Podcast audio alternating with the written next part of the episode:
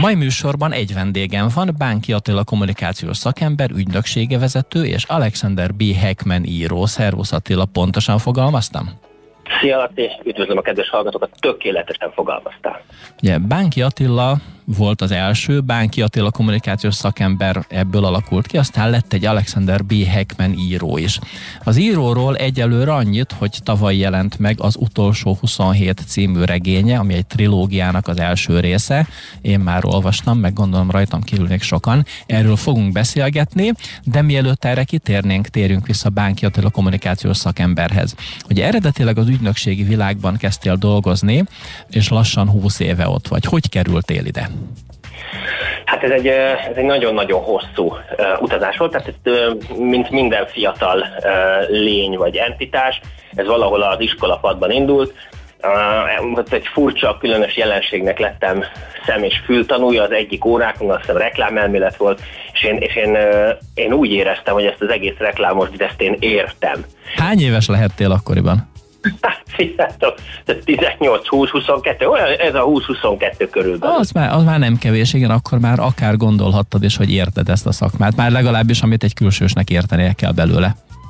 Hát ez szígyük azt, hogy ez egy, egy erős túligéret volt, de ez a vízió indított el, hogy, hogy én ezt értem. Hát azóta eltelt 20 év, ezt egy picit felülírtam, de, de ez volt az első lépés. Viszont olvasgattam pár dolgot a könyvedről, amikor erre a műsorra készültem, akkor valójában Alexander B. Heckman író egy kicsivel hamarabb született, mint a kommunikációs szakember. Egyáltalán nem. Alexander B. Heckman ez, ez tulajdonképpen egy-másfél éve jött létre. A kommunikációs szakember mi volt, amivel én 45 éves vagyok, ugye most már az, hát nem vagyok jó matekból, de ez legalább egy 18-20 évvel ezelőtti történet. Igazából Heckman az a könyv előtt született, hát majdnem egy éve körülbelül. Nem is csak, vagy nem kifejezetten a névre gondoltam, hanem az íróra, az írói ambícióra. Igen, igen, hát az, az nagyon korán született. Én azt gondolnám, hogy ilyen másodikos, harmadikos általános iskolás koromban hittem azt magamról, hogy én tudok jókat írni, és hát tulajdonképpen innen indult el ez a folyamat, amikor, amikor elkezd az ember írogatni különböző ostobaságokat, és akkor eljut egy bizonyos ponton túl, ami most már meg is jelenik nyomtatásban. A kommunikációs szakember, meg az író, a szép író között azért biztos, hogy van legalább egy közös pont, nevezetesen, hogy az ember történeteket mesél, sztorikat talál ki, vagy sztorikat gyűjt össze kint az utcán, vagy ahol talál, és akkor azokat elmeséli. E, igen, igen, és uh, annyit el kell mondanom, hogy mint kommunikációs szakért, ugye uh, mi megoldásokat keresünk ugye különböző üzleti problémákra, és itt döbbenetesen fontos a kreativitás, de mint, mint minden, ugye az alkalmazott kreativitásnál ez azt is jelenti, hogy ha van tíz ötleted, abból kilenc és felett ki kell dobni az ablakon. Ez rém frusztráló egy tíz év után, és hát úgy tűnik, hogy ebben az írásban történhet meg az legelőször, hogy ha kitalálok valamit, akkor azt hagyják, hogy el is mondjam, meg le is írjam. A regényedből nem kellett nagyon sok verziót kidobni? Szóval egyszer csak, hogy kipattant a fejedből? Á, dehogy is, hát három évig született a, a trilógia, mert ugye ez egy trilógia, és másfél év volt az első könyvnek az utómunkája, hát minimum három vagy négy szerkesztő munkatárs dolgozott rajta, rettenetesen sokat kellett belenyúlni. Nyilván első könyv, gyerekbetegség, az ember nem úgy ír, nem jól ír, nem jó a dramaturgia, és akkor eszvetlen fontos, hogy azt mondják neki, hogy figyelj, ez borzasztó, és akkor azokat a dolgokat kidobjuk, kiavítjuk, átírjuk, más szülünk helyette, és hát, hát erre ment el másfél év. Aha, csapatmunka, mint, a, mint az ügynökségi munka, az ügynökségi világban végzett tevékenység. Felsoroltál egy korábbi írásodban néhány szerzőt, akiből inspirálódtál, aki hatott rád. Ki az, akinek a hatása szerinted érződik a könyvön is? Vagy kik azok, ha netán többen vannak? Persze, persze, persze. Kell kezdem onnan, amit kevésbé szoktak a kedves olvasók, rajongók említeni.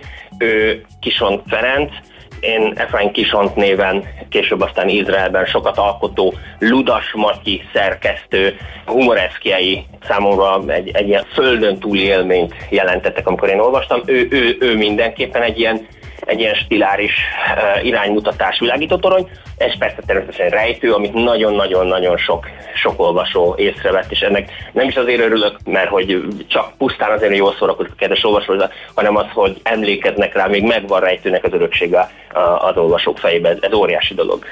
Egyébként nem konzultáltam más olvasókkal, Rejtő Jenőt én is felfedeztem, felfedezni véltem néhány pasztusban, és jókat szórakoztam rajta, és egy eszembe jutott, lehet, hogy majd Rejtőt is fogok olvasgatni Alexander B. Heckman mellett, vagy után, vagy egyelőre helyett, hiszen várom a trilógia következő két kötetét. No, de addig is még várom egyelőre. Most itt megállunk, zenét hallgatunk, és akkor innen folytatjuk. A mai műsorban egy vendégem van, Bánki Attila kommunikációs szakember, ügynökségi vezető és Alexander B. Heckman író. Ezt a point egyszer már elsütöttem, többet nem fogom. Térjünk vissza az elsőhöz, Bánki Attila kommunikációs szakemberhez. Azt már megbeszéltük, hogy cirka 20 évvel ezelőtt, bő 20 évvel ezelőtt némi kontaktusba kerültél a reklámszakmával, meg az ügynökségi világgal. Nézzük meg kicsit közelebbről, hol fordultál meg, és mivel foglalkoztál. Az én pályám az úgy indult, hogy nagyon-nagyon szerettem volna valódi, normális ügynökségnél dolgozni, és valódi, normális kampányokon dolgozni. Amíg emlékszel, Laci, ez az az időszak, amikor a reklámszakemberek döbbenetesen büszkék voltak arra, amit csináltak. Ugye ez volt a munkánk látható része, óriás plakátokon ott volt a cégnek a, a logója, hogy kikészítette. Ez volt a hőskor, és én is ilyeneket akartam csinálni. Az első ilyen munkahelyem az természetesen egy tökéletes kudarc volt, ez egy reklámkivitelező cég volt, amit egy svihák vezetett. Akkor ne, ne, ne is nevezzük meg a műsorban, nehogy aztán ebből problémáink legyenek. Igen, ettől eltekintünk, nem, nem követem el ezt a hibát, mondom név szerint, nem, nem, nem csak vicceltem. Ezt követően uh, már valóban egy, egy valódi BTL ügynökségnél helyezkedtem el, aki főleg ATL dolgokat uh, csinált. Uh, itt eltöltöttem egy négy évet, megtanultam hogy minden rendezvényre kell egy kábelszorító, egy hosszabbító, egy, egy labda, erre adtam négy évet. Meg utána... azért tanultál biztos ennél bonyolultabb dolgokat is? De értem, igen, értem az iróniát, igen. Igen, nagyon fájdalmas időszak volt, aki BT elezett, azt tudja, hogy ott aztán nem nagyon lehet hibázni, nincs, nincs igazán erre lehetőség. Ebbe egy picit bele is fáradtam egy idő után, mert ez nem egy könnyű területe, és abszolút tisztelte az összes BTS kollégának, azért ez egy kemény, kemény valami. Ezután történt a magyar rendszerváltás egyik nagy csodája, hogy engem áthívtak ügyfélkapcsolati munkatársként egy, egy másik céghez, ahol az alkalmazásom után kiderült, hogy sales munkát, telefonos marketinget kellett volna végezni.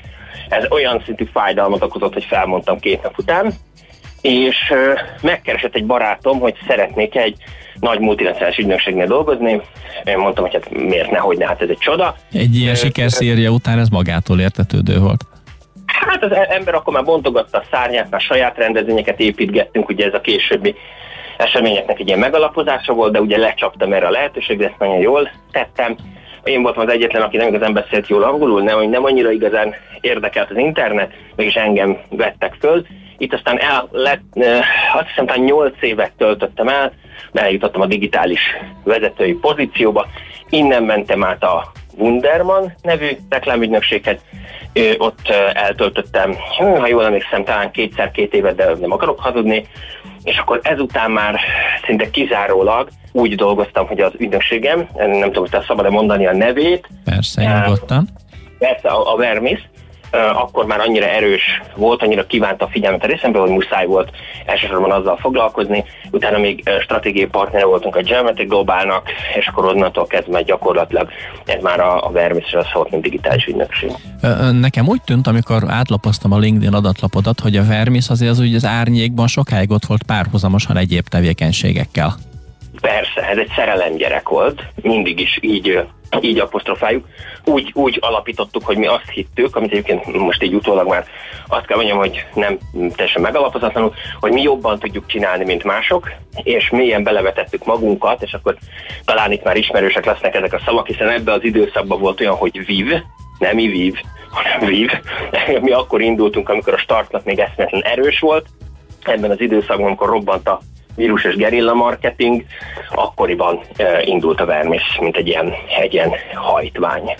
Most hát akkor eljutottunk aktuális cégethez, a Vermishez, meg a digitális világhoz, de mielőtt ebben mélyebben belemennénk, megállunk, zenét hallgatunk, és akkor ezzel folytatjuk. Mai vendégem Bánki Attila kommunikációs szakember, ügynökségi vezető. Most az írót szándékosan kihagytam, mert egy kicsit a kommunikáció világáról szeretnénk még beszélgetni. Magamnak azt a hívószót írtam, hogy a Brian élete klasszikus kérdését mit adtak nekünk a rómaiak, egy picit módosítva, mit adott nekünk a digitális világ.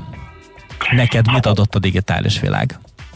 Hát elsősorban üzletet. Ne felejtsük el, hogy a Bernice a digitális térben működik, ott nyújt kommunikációs szolgáltatásokat. Másrészt pedig ne felejtsük el, hogy a, maga az internet, mint jelenség, az nem is nagyon vizsgálható más módon. Egy olyan, olyan valami, hívjuk így szándékosan olyan valami, amit nem lehet csak úgy lekapcsolni, hogyha megnézzünk mondjuk egy lázadást, vagy valamiféle ehhez hasonló eseményt, az internetet egy-két napra merik lekapcsolni, mert annyira erős ez a jelenség, hívjuk így, most szándékosan azt a szót, hogy, hogy nem, lehet, nem lehet egy társadalomban nélkülözni. Már csak azért sem, mert ugye mondjuk neked üzlet, vagy nekem időnként üzlet, meg sokaknak üzlet, de hát ez gyakorlatilag már minden olyan tevékenység beleépült, ami valaha csak a fizikai létező világban működött. Abszolút, abszolút. Én azt gondolnám, hogy ezek a példák, amiket látunk szerte, szerte a, a világban, Egyiptomban jutottam ott, egész egyszerűen egy megkerülhetetlen valamivé tették a, az internetet, és mint olyan a digitális világnak egy ilyen alapkiszolgáló egységévé vált. Nem igazán hiszem, hogy fejlett gazdaságot lehetne ma már vinni az internet nélkül vagy akár fejletlent, és már tavaly is történt rengeteg újdonság. Te ilyenkor elkészíted a saját privát prognózisodat, hogy mire számítasz, számítsunk, számíthatunk majd az új évben, 2022-ben? Merre tart a digitális világ?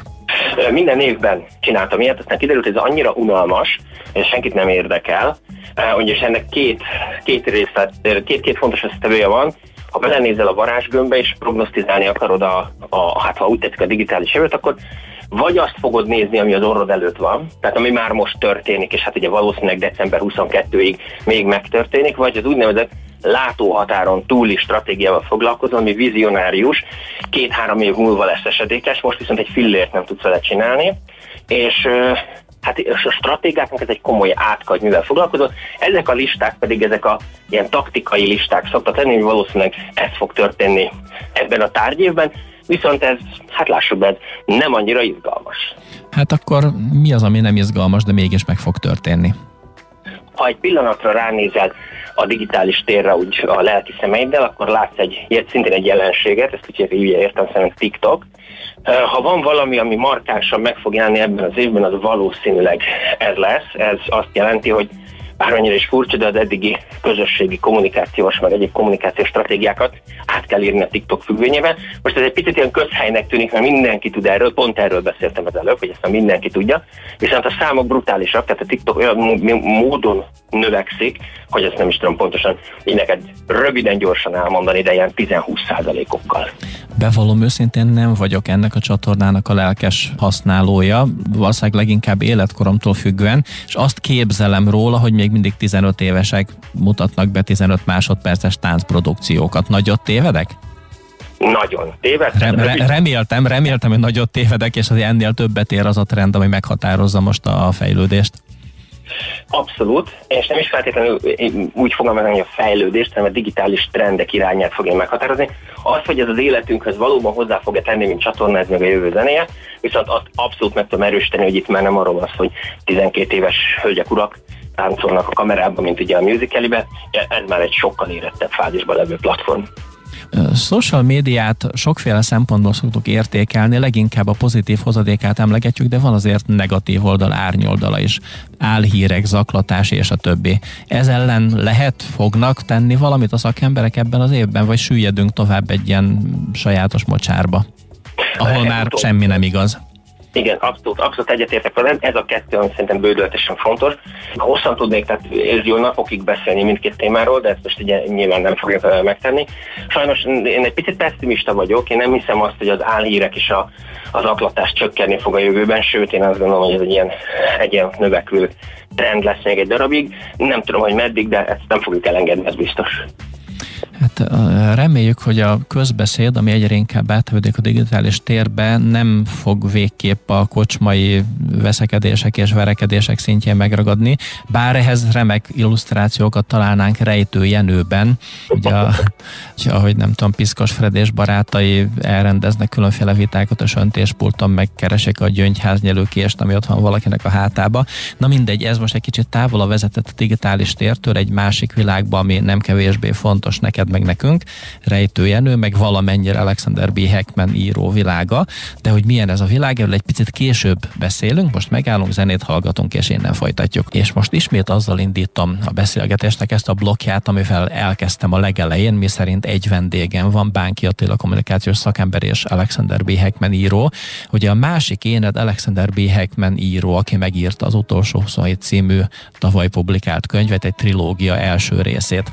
Egy hívószót írtam fel ide magamnak a kis segéd papíromra, a szorongás szót. Persze vannak nagyon szegény emberek, meg beteg emberek, meg akinek komoly oka van arra, hogy valamit rosszul érezze magát, de azt gondolom, hogy a többség azért eszik ebédet, meg vacsorát, meg fűtve van a lakás, meg lakik valahol, meg van neki munkája, meg pénze, és mégis a, a szorongás valamiért napjainkban nagyon gyakran előkerül, nem tudom, indokoltan vagy indokolatlanul. Hogy látod a szorongás kérdést? Te szorongsz valamitől?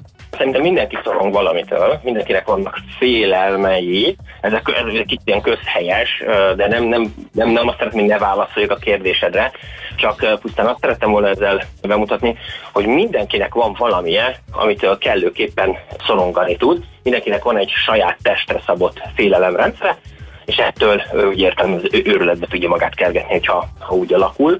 És nagyon érdekes a válasznak a második része is, hogy, hogy megalapozott egy ilyen szorongás hullám, és akkor itt pont ma volt egy barátom, nagyon kedves barátom egy beszélgetés, ahol arról beszéltünk, hogy a jelen társadalmunk egy döbbenetesen biztonságos hely, tele jóléttel, jobban élünk, mint nem tudom, nem tudom, 20 évvel ezelőtt, 30 évvel ezelőtt, úgyhogy nem kellene, hogy szorongjunk, és akkor itt van egy másik dolog, amit viszont ki kell tenni az asztalra, is, és itt sajnos ki kell mondani egy furcsa dolgot, és ezt nem fogom tudni neked alátámasztani, de az embereknek van egy realitás és arányérzéke, ami, ami sokszor teljesen irracionális, és sokszor a tudatalattunkban, tudatalattunkban levő félelmeink megfogalmazás nélkül nyomasztanak minket, mert úgy érezzük, hogy valami nincs rendben, ezt ugye Agatha Christie elég komolyan poáró szájába adta, hogy nem tudunk valamiről, ami nyomaszt minket a háttérben. És sajnos nagyon sok ilyen van, ezt több beszélgetésen és interjún keresztül is tapasztaltam.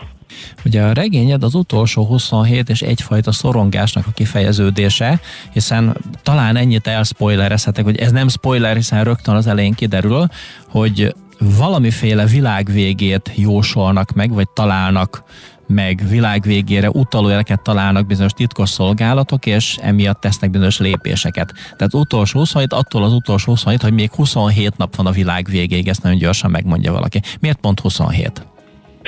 Ezt a kérdést még megkapom azért, mert hogyha fel akarsz készülni, valamit építeni szeretnél, akkor ugye a beton kötési ideje az 21 nap, tehát az alá nem nagyon tudsz bemenni, és ezért kellett egy plusz pár napot beletenni a történetmesélésbe, de nem olyan sokat ahhoz, hogy 3000 oldal legyen a regény. Te magad készülsz, most persze nem úgy, mint nem tudom, egy vallási szekta vezetője vagy tagja, de ez a világ vége kép, ez ott van benned? Effektíve gondolkodsz azon, hogy, hogy ez bekövetkezhet? Nézd, Laci, most is egy bunkerből hívlak. Nem, ja, akkor, akkor igen. nem, otthonomban mindenkit megnyugatni, nem vagyok teljesen hülye. Nem, én nem, nem ilyen rettegő típus vagyok, hanem a józan paraszti észnek a híve vagyok, vagyis azt gondolom, hogy vannak olyan helyzetek, amit viszonylag könnyű előre látni, és ezekre egészen könnyen föl lehet készülni.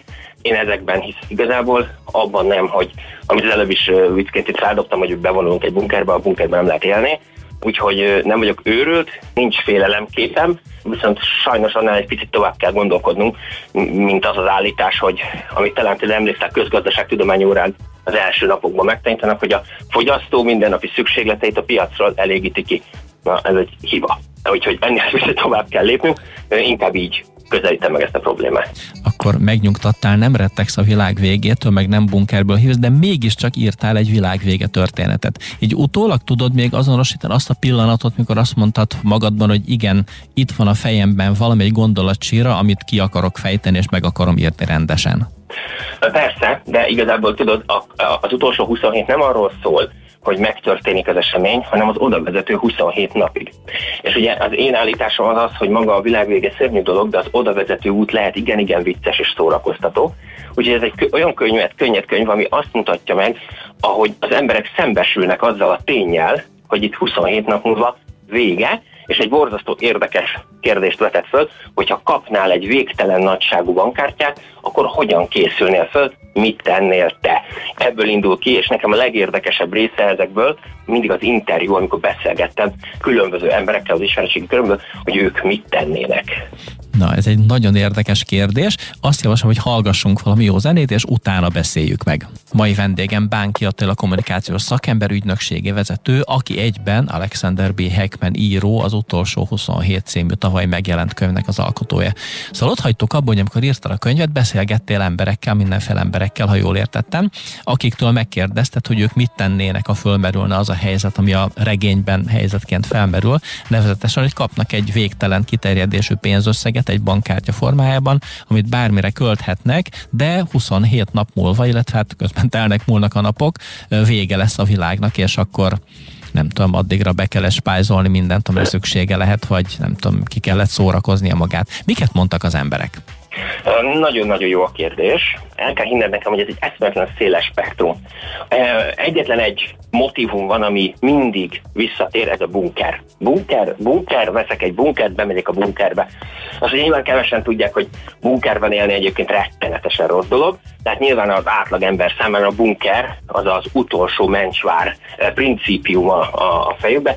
Most itt nem térnék ki arra, hogy hány óráig van levegő egy lezárt bunkerben, ezt most engedjük el, ne ijeszgessük a kedves hallgatókat, azok, akik bunkerben gondolkodnak, de hát azért lássuk be, hogy nagyon sok válasz érkezett, és hát mást válaszolt az idegen légió egyik mesterlövésze, meg, meg egy hölgy, aki, aki tulajdonképpen szinte ilyen carpe diem módon közelítette meg a dolgot, és a végső következtetése az volt, hogy hát ő el se hinné, hogy jön a világ vége, hát ez egy képtelenség, hogy megtörténjen, de hát ha a kormányügynek mondja, nem, nem, az hazudik, jó, de hát csak, csak mégiscsak ad egy végtelen nagyságú kártyát, akkor utazgatnék. Körülbelül eddig a válaszig bezárólag elképesztően széles volt a spektrum, de bunker az mindig van. Ezek a beszélgetések formálták a regényedet, vagy csak hozzáadtak mellékes gondolatokat? Hiszen ott nagyon ki van találva, tehát ott Angliában, meg nem tudom, Skóciában, meg a ex-Jugoszláviában különféle helyeken különféle emberek mindenféle dolgot elkezdenek összerakni, meg építeni, nem csak bunkert. Abszolút teljesen igazad van. Nagyon komolyan formálták a beszélgetések a, a regénynek a cselekményét, a helyszíneit is, mindent. Én azt gondolom egyébként egy olyan furcsa helyzet, hogy könyvet az ember, ahogy te is mondtad, korábban csapatban ír, és ennek a csapatnak sokszor, ugye legalábbis szerintem, bár ki vagyok én, az olvasó is része. Tehát azok a beszélgetések, amit az olvasókkal én meg szoktam ejteni, nagyon sok esetben visszaköszön a regényben, mert igenis fontos az, amit ők gondolnak trilógiáról beszélünk, beszélsz, hogy az első kötet jelent meg tavaly, a másik kettő, ha jól tudom, már kész van, csak megjelenésre vár. Így van, szerkesztési munkák zajlanak rajta, ugye a papír helyzet, amit szoktam emlegetni, nem, nem túl kedvező, de elég sok idő, mire megérkezik is papír adag a könyvhöz. Ezek befolyásolják csak a, a megjelenést. Mikorra tervezed, ha, ha csak rajtad múlik? Hát, hogyha ha, ha kiadó meghallaná, hogy én most mondok időpontot, akkor valószínűleg igen, igen, zokon venni, úgyhogy pontos időpontot nem tudok mondani, de annyit igen, hogy én június és szeptember környékére valahol, ahol sikerül papírt szerezni. Ez már, ez már értelmezhető. Ki jön a második és meg a harmadik, és vagy még csak a másodikkal számoljunk egyelőre?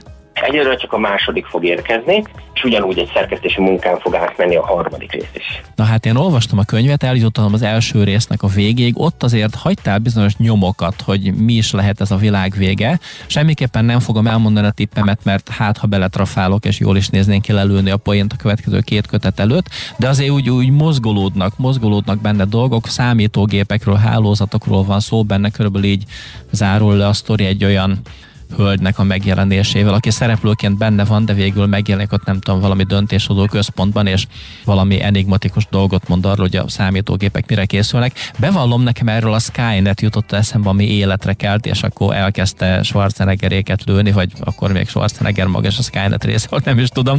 Na mindegy. Szóval egy újabb világvége szenárió előtt állunk. Úgy fejezted be, hogy szeretted volna, vagy befolyásoltak? Úgy szerettem, tehát hogy amit én szerettem volna megírni, az, az történt az utolsó lapokon is, ebbe, ebbe nem szólt bele e, senki, úgyhogy egyelőre a mostani szerkesztési állapot az híven tükrözi azt, ami öt évvel ezelőtt volt.